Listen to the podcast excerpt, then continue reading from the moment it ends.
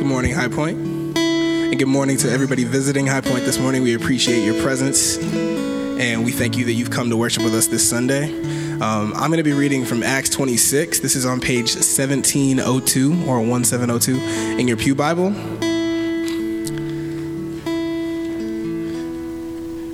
We can just celebrate today that Christ is risen.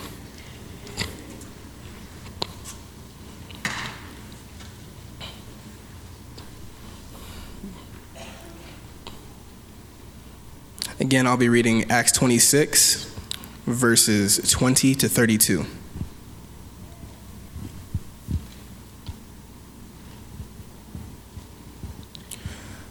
First to those in Damascus, then to those in Jerusalem and in all Judea, and then to the Gentiles, I preach that they should repent and turn to God and demonstrate their repentance by their deeds.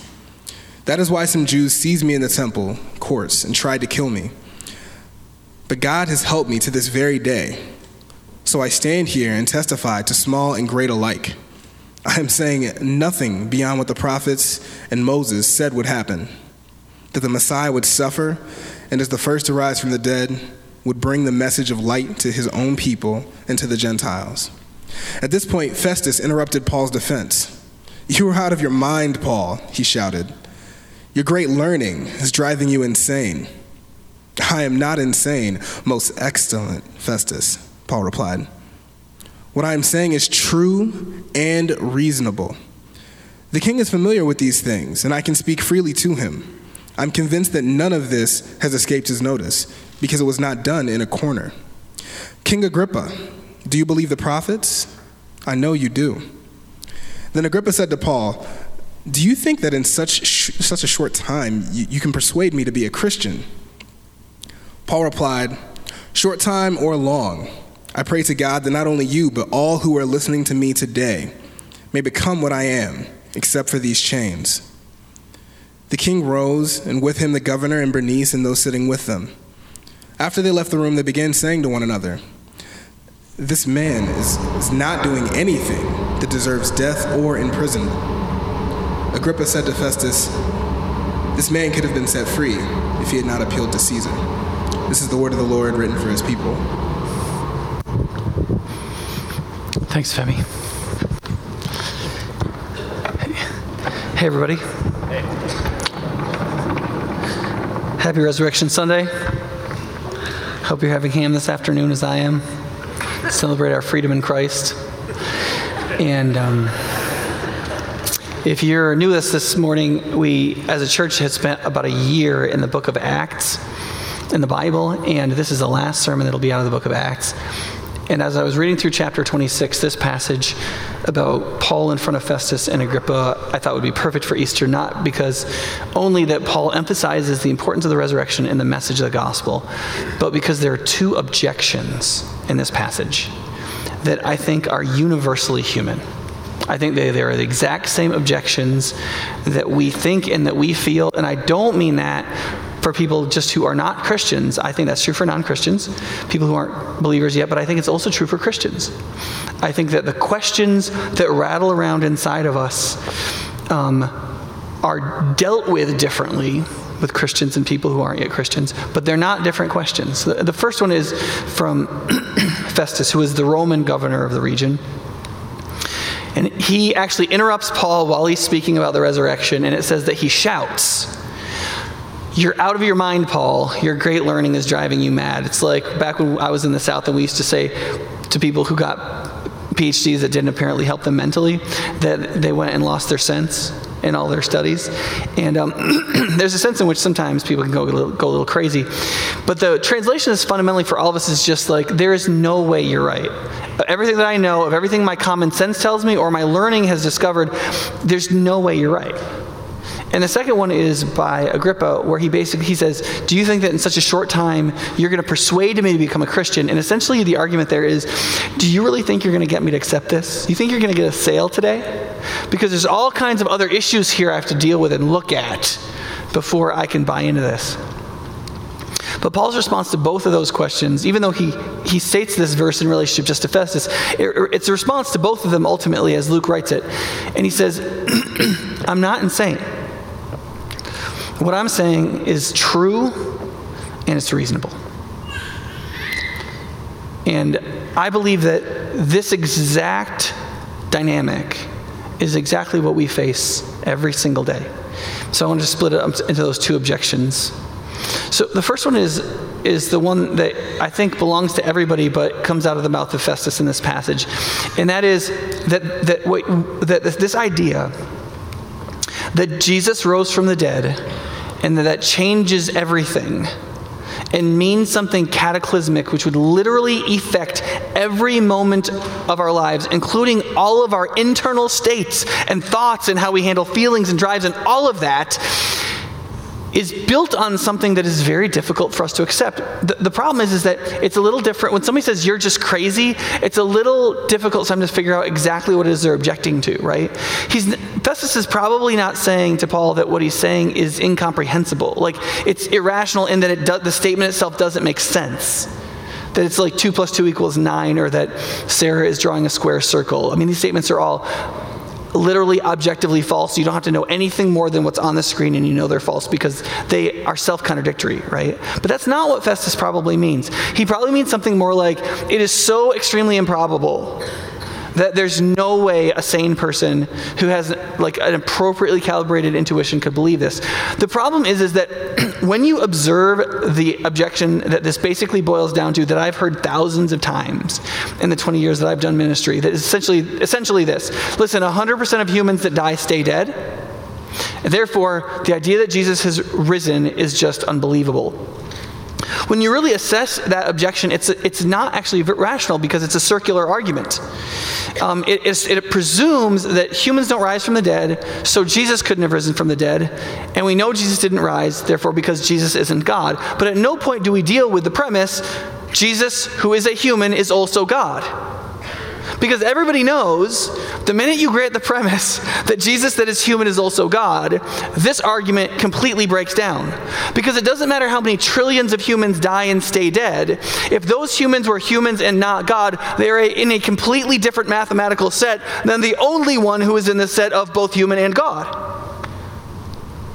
You could live for 50 billion years and watch 200 trillion humans die and not rise. And it would have no logical relationship whatsoever to whether or not it's believable that the man Jesus died and is also alive. It is not just agreed upon by non Christians, but everybody believes this statement. Humans that are not also God, that are not acted upon by any outside divine force, stay dead 100% of the time, except for the people that watch the paranormal channel. I mean, other than that, everybody, everybody believes this.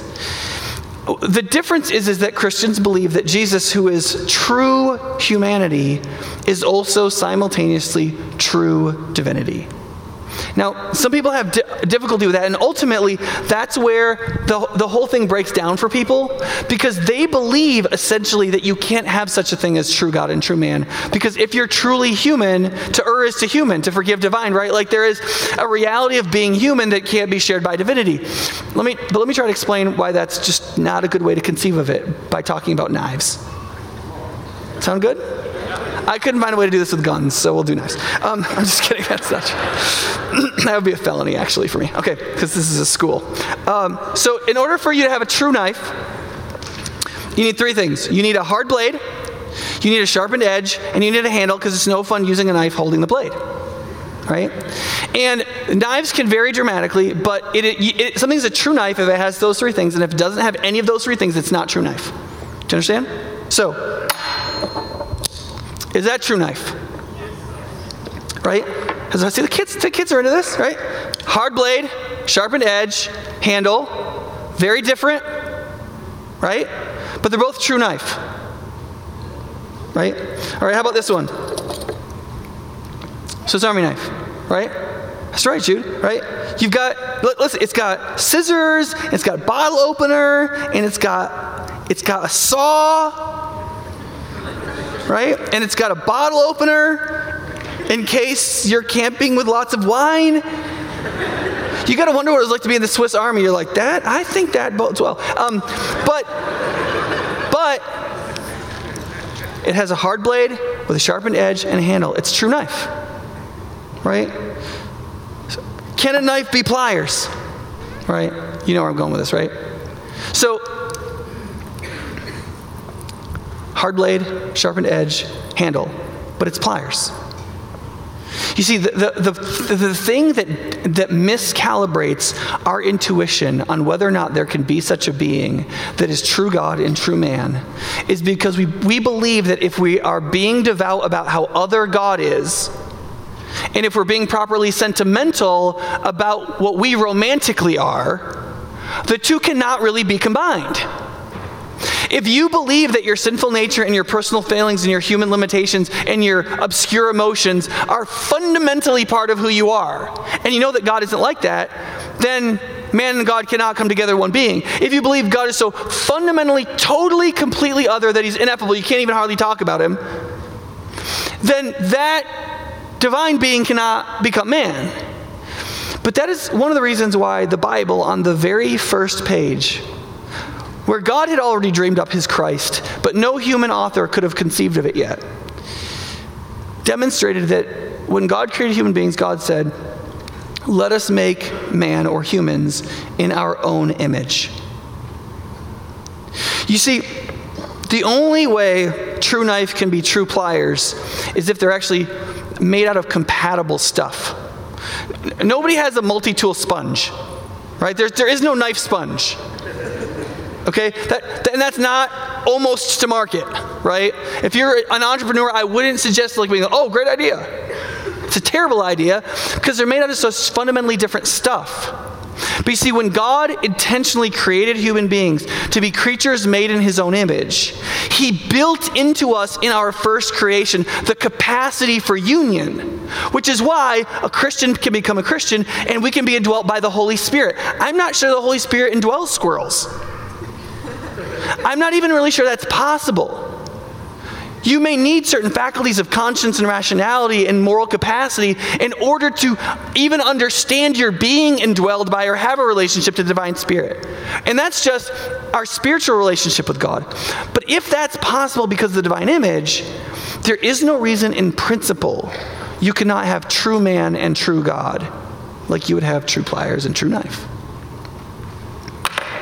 In fact, the reason we don't believe in true God, true man, or if we're Christians, we have some kind of strange, obscure, deep doubt, is because we are divided. We exist in the function of our intuition more than anything else, which is this strange mutual combination of our reason, our will, our emotion, and all these other things spilling around this strange center of conscience and intuition. And our belief that this can't possibly be right, like Festus, is essentially something being screamed not from our rationality but through a place in our emotions which hijacks momentarily a certain place of our intuition. And intuitionally, we feel somehow it can't be right. And so we don't believe in it to follow Jesus, or if we do, we reserve parts of our life for ourselves just in case we're wrong, because we do believe in something that on some level seems somehow unbelievable. But if we actually identify the place in us that can't believe. It's not our rationality. It's actually areas of our fear and pride, our unwillingness to believe the limitations of our experience. It's in how small and how wicked we are that makes it unbelievable. And when we realize that, the question I think that really ought to jump to our minds is, is that, okay, that doesn't mean that I automatically believe because that would be incredulous. But what it means is, is I probably need, through an act of will and choice, to bring my rationally, rationality in this and ask, well, what is the reason that I should believe in spite of this place of intuition screaming this can't be right? And uh, three or four years ago, I did like a 40 minute sermon just on this question. And the ushers and at both welcome desks on the way out, you can pick up a copy of that if you want to. And Jill's also going to post it on the podcast um, this coming week. So if you want to hear that, I just want to whet your appetite and say, listen, it's worthwhile looking into this, right? There's four facts related to the resurrection that when you put them together, they make it extraordinarily difficult to explain the claim of the resurrection of Jesus in any other way. The first and least controversial is that after Jesus' crucifixion, he was dead and was laid in a tomb by a man named Joseph of Arimathea. there are five independent sources that claim that Joseph of Arimathea buried Jesus. Four in the Bible, one outside the Bible. And the funny thing about Joseph of Arimathea is he's a Sadducee, which is basically the Nazis of the Jesus story. The Sadducees were the people that got Jesus killed.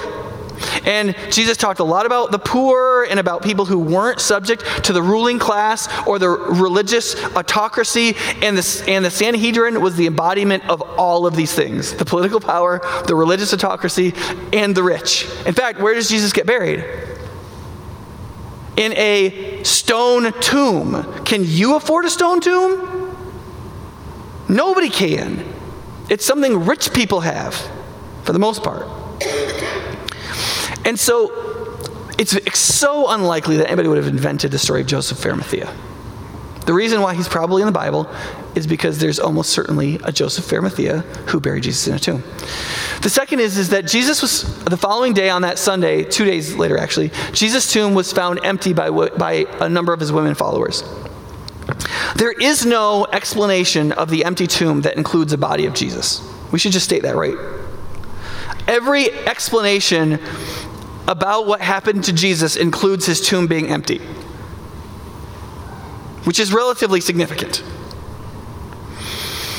But one of the things that's strange is that in all of the documents that demonstrate the tomb being found empty, the first people that find it are always women, which is incredibly strange because in a Jewish court at that time, if there was a man being accused of something and there were seven female witnesses that said that he was guilty, and the man said for himself that he was innocent, in the Jewish court of that time, and I believe in the Roman court of that time, only one testimony had legally been given, that of the man. And therefore, it was a no contest that he was innocent. The word of a woman in a Jewish court at this time was worthless. Women were not considered trustworthy witnesses. The, the, the only better explanation than they said women found the tomb empty because women found the tomb empty is that somehow the four gospel writers foresaw that in 2,000 years there would be a Western culture, and that Western culture would become feminist. And in that feminism, there would be this vague sense that somehow women were morally superior to men, and therefore would be somehow an advantage to make women the people that found the tomb, so that long after all of us were dead, way, way, way in the future, literally 20 centuries, there would be a group of people that might find this narrative more compelling because the people who found him were women. Or didn't find him. It's an anachronism of the highest order, and it is a silly argument. The reason the gospel writers tell us that the women found an empty tomb is because the women found an empty tomb. The third is, and this is in some ways more important than the other two, on different occasions and under various circumstances, different individuals and groups of people experienced appearances of Jesus alive. I don't know if you know this, but if you read the Gospels, there's more material, significantly more material, on the post resurrection appearances of the living Jesus than on the resurrection itself. Only Mark's Gospel start, stops with the, with the resurrection and the empty tomb. And it's important to recognize that um, one of the reasons why hallucin- hallucination sorts of theories that have been popular but they've never really held much water is because people don't hallucinate physical objects they can touch and smell in groups the exact same way of each other over 40 day periods where more than 500 people see them. That's not how hallucinations work. And when Paul writes 1 Corinthians chapter 15, he's testifying about the risen Jesus, having seen the risen Jesus himself, and he says, not only have I, not only did all the disciples and apostles see Jesus, and then me, but there are actually over 500 people who saw Jesus alive after his resurrection. And then he says, some of them have fallen asleep, but most of them are still living. Meaning, this claim is entirely verifiable and falsifiable. You see, people talk a lot, especially in secular cities like Madison, that religious claims are fundamentally unfalsifiable. So people can just say them and just believe them and they don't really have to back them up. And that is true about a lot of religious claims, except for the one that Jesus is at, that Christianity is absolutely founded on, that is the resurrection of Jesus. And it has been claimed since the very beginning on evidence that could hardly be better that more than 500 people saw a living Jesus after his crucifixion and burial. Men, women, different economic classes, different education classes, different historical backgrounds from different regions of the Mediterranean basin, all of them seeing a living Jesus in groups, eating food, doing stuff. In fact, one of the things that people often like to say in dismissal of this is, well, but these are stories, and it's very difficult to tell what stories are mythologically written and not. Listen, 1 Corinthians is a letter, there's no story in it at all. Flip it open in your Bible. There's a point, he gets to chapter 15, he's writing a letter of instruction, and he says, Let me clarify what the gospel is. It's these things, that these events happened, and I am giving testimony. But even in the Gospels, the Gospels are not written as, myth- as mythology and, and not even merely a story. There's this place in Mark 16.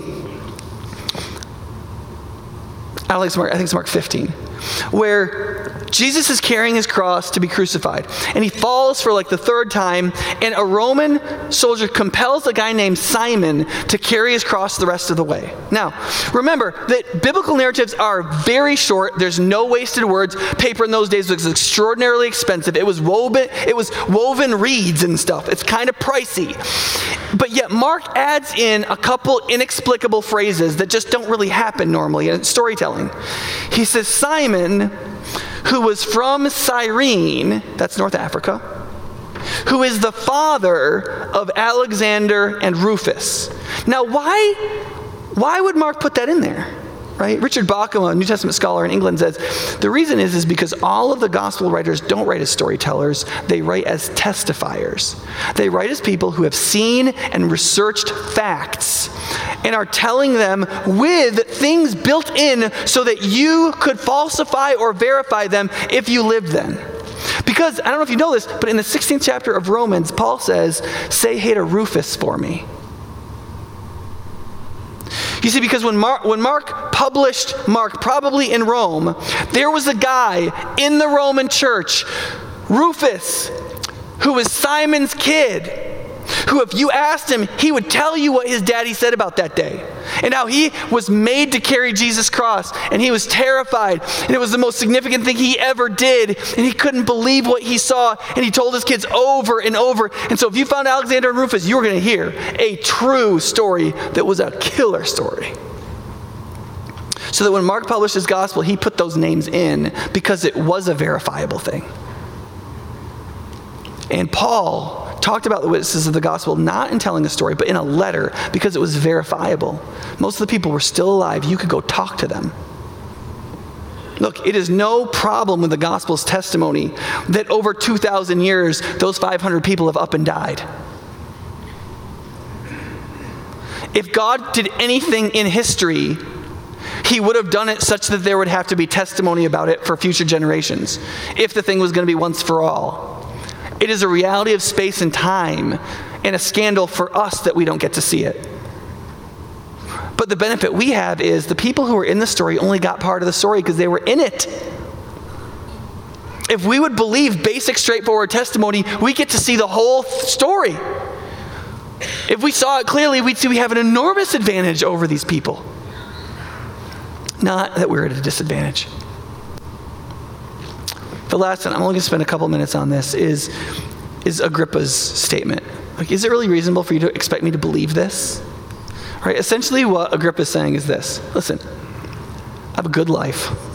I'm not letting this hijack my good life right? Agrippa was, was, the, was the king of that region of Israel, which was under Roman rule, which is why Festus was there. But Agrippa was the king, and he was there with all of his, all of his entourage, and he was there with his wife, and they were having a big meal and a great time when Paul got brought in. And so he's half full of lamb and wine. I think he had one of those Swiss Army knives. And He's having a good time. He's with the people of power. He's in a palace that has the one of the only freshwater swimming pools within 20 feet of salt water in the entire ancient world. That's how crazy Herod was. He cut a freshwater swimming pool out of the rock for his palace in Caesarea Maritima.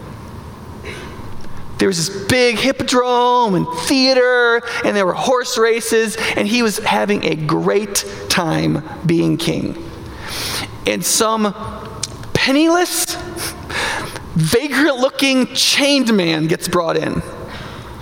and says, The carpenter Jesus, who was a rabbi teacher and spoke about the kingdom of God, was crucified for our sins, and he rose from the dead, and it changes everything for everyone, including you. And there's nothing more terrifying to a politician than to realize there's going to be two authorities that he can't both please, no matter how cunning, no matter how sly, no matter how good willed he is. And he, know, he knows the implications. And so when he says, Do you think in just a few minutes you're going to? He's stalling, like all of us. We can say to err is human, to forgive divine. You could just as easily say to stall is human.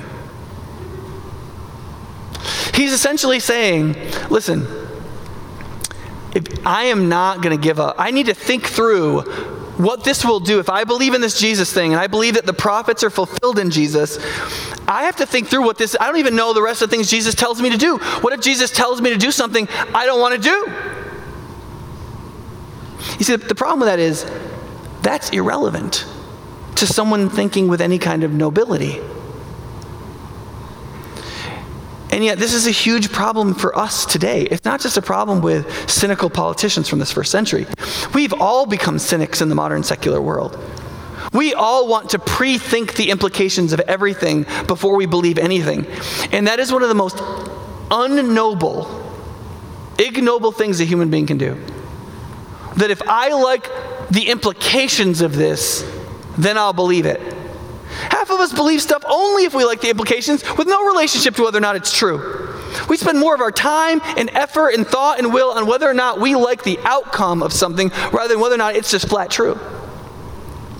This argument Agrippa is making only demonstrates how not noble his thinking about this is. I remember for years in both in seminaries and other places i was actually involved for years in children's ministry because i'd been told that children accept jesus a lot more than adults which is partly just a self fulfilling prophecy. Like, there's no adult summer camp. I would like to go.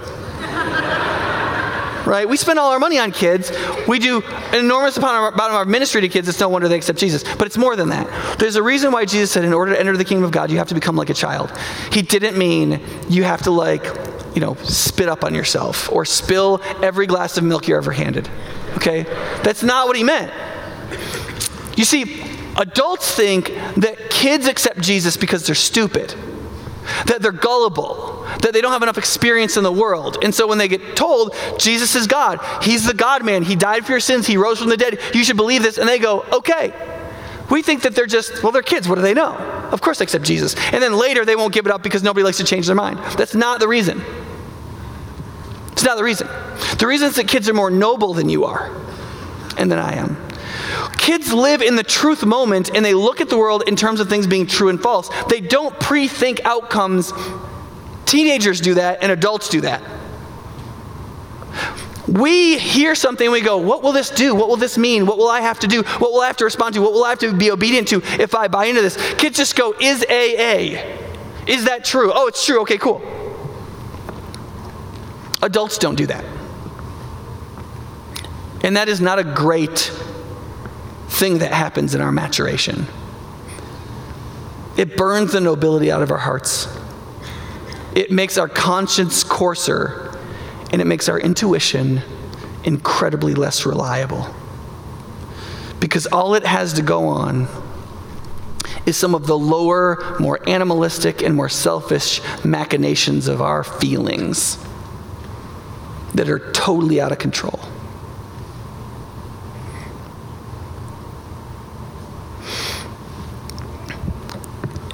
And I am not saying that that is the issue for non Christians. That's not what I'm saying. I'm saying that is the issue for everyone. I'm saying that in our human condition, for all of us, we keep listening to Jesus and the testimony about his resurrection fixated on results and what's this going to mean for me?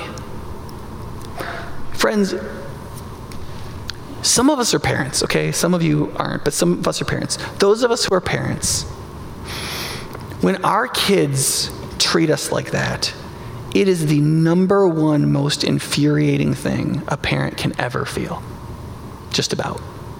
When you hear like parents of like semi-adult children or adult children being like, I wanted to snap their neck, what, what almost certainly happened is their kid, when they were doing what they really felt was the best on the basis of the truth, they treated them like they, the parent was playing some kind of political game and trying to get them to do something and control them rather than help them to see the truth and respond to it with nobility. It's the most infuriating thing you can possibly feel as a parent. And how much greater is that true of the God who, is, who has himself spoken truth, and we treat it like we don't want to be manipulated. Listen, if God wanted to if God wanted to force us to do things, if God was into coercion, he wouldn't have given us apostles, he would have given the world generals and he would have conquered he would have he would have conquered the world with armies. But what he sent was penniless people in rags out to their death among people who thought they were idiots to testify to the truth that a carpenter rabbi who was the god man died for their sins and rose from the dead so that all of humanity would stand on the, on the top of the roof of, Are you willing to deal with the truth and accept the implications of it wherever they lie, no matter what it does to your life, no matter how it wrecks it or makes it? But are you willing to look at whether or not it's true and respond on the basis of that truth based in conscience, not in miscalibrated intuition? We're going to end with um, seven people that decided to become Jesus' disciples, to believe in him, to believe that he rose from the dead and died for their sins. There's, you're going to see short testimonies about them coming to faith, and then I'm going to baptize four of them. But I hope as you watch this, you will consider whether or not you need to, to just open up a little bit Maybe you just need to come for the next five weeks and just look at what it looks like for Jesus to be the risen Lord in all of the roles and responsibilities of our life. How, how, does, how does the ordinary become spiritually great? Or maybe you need to believe right now. Or I don't know. Maybe you need to have lunch with somebody or write your question on a connection card and whatever. I don't know. But don't don't marinate in these two objections until your conscience and intuition is so waterlogged that you can't hardly move.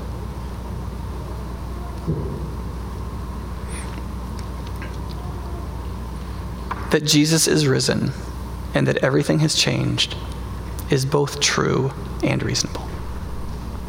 Let's pray. Father, we pray that you would help us to recognize the truth of the gospel. We pray that you would show us um, clarity in areas where we're confused, content in areas where we're ignorant, and, and that you would um, offend us and confound us in the areas where we're arrogant or fearful. And we pray that you would guide us into a nobility in considering Christ and that you would give us the capacity for the faith that we must exert through your power to believe and to know you and to walk with you. We pray you do it in Jesus' name. Amen.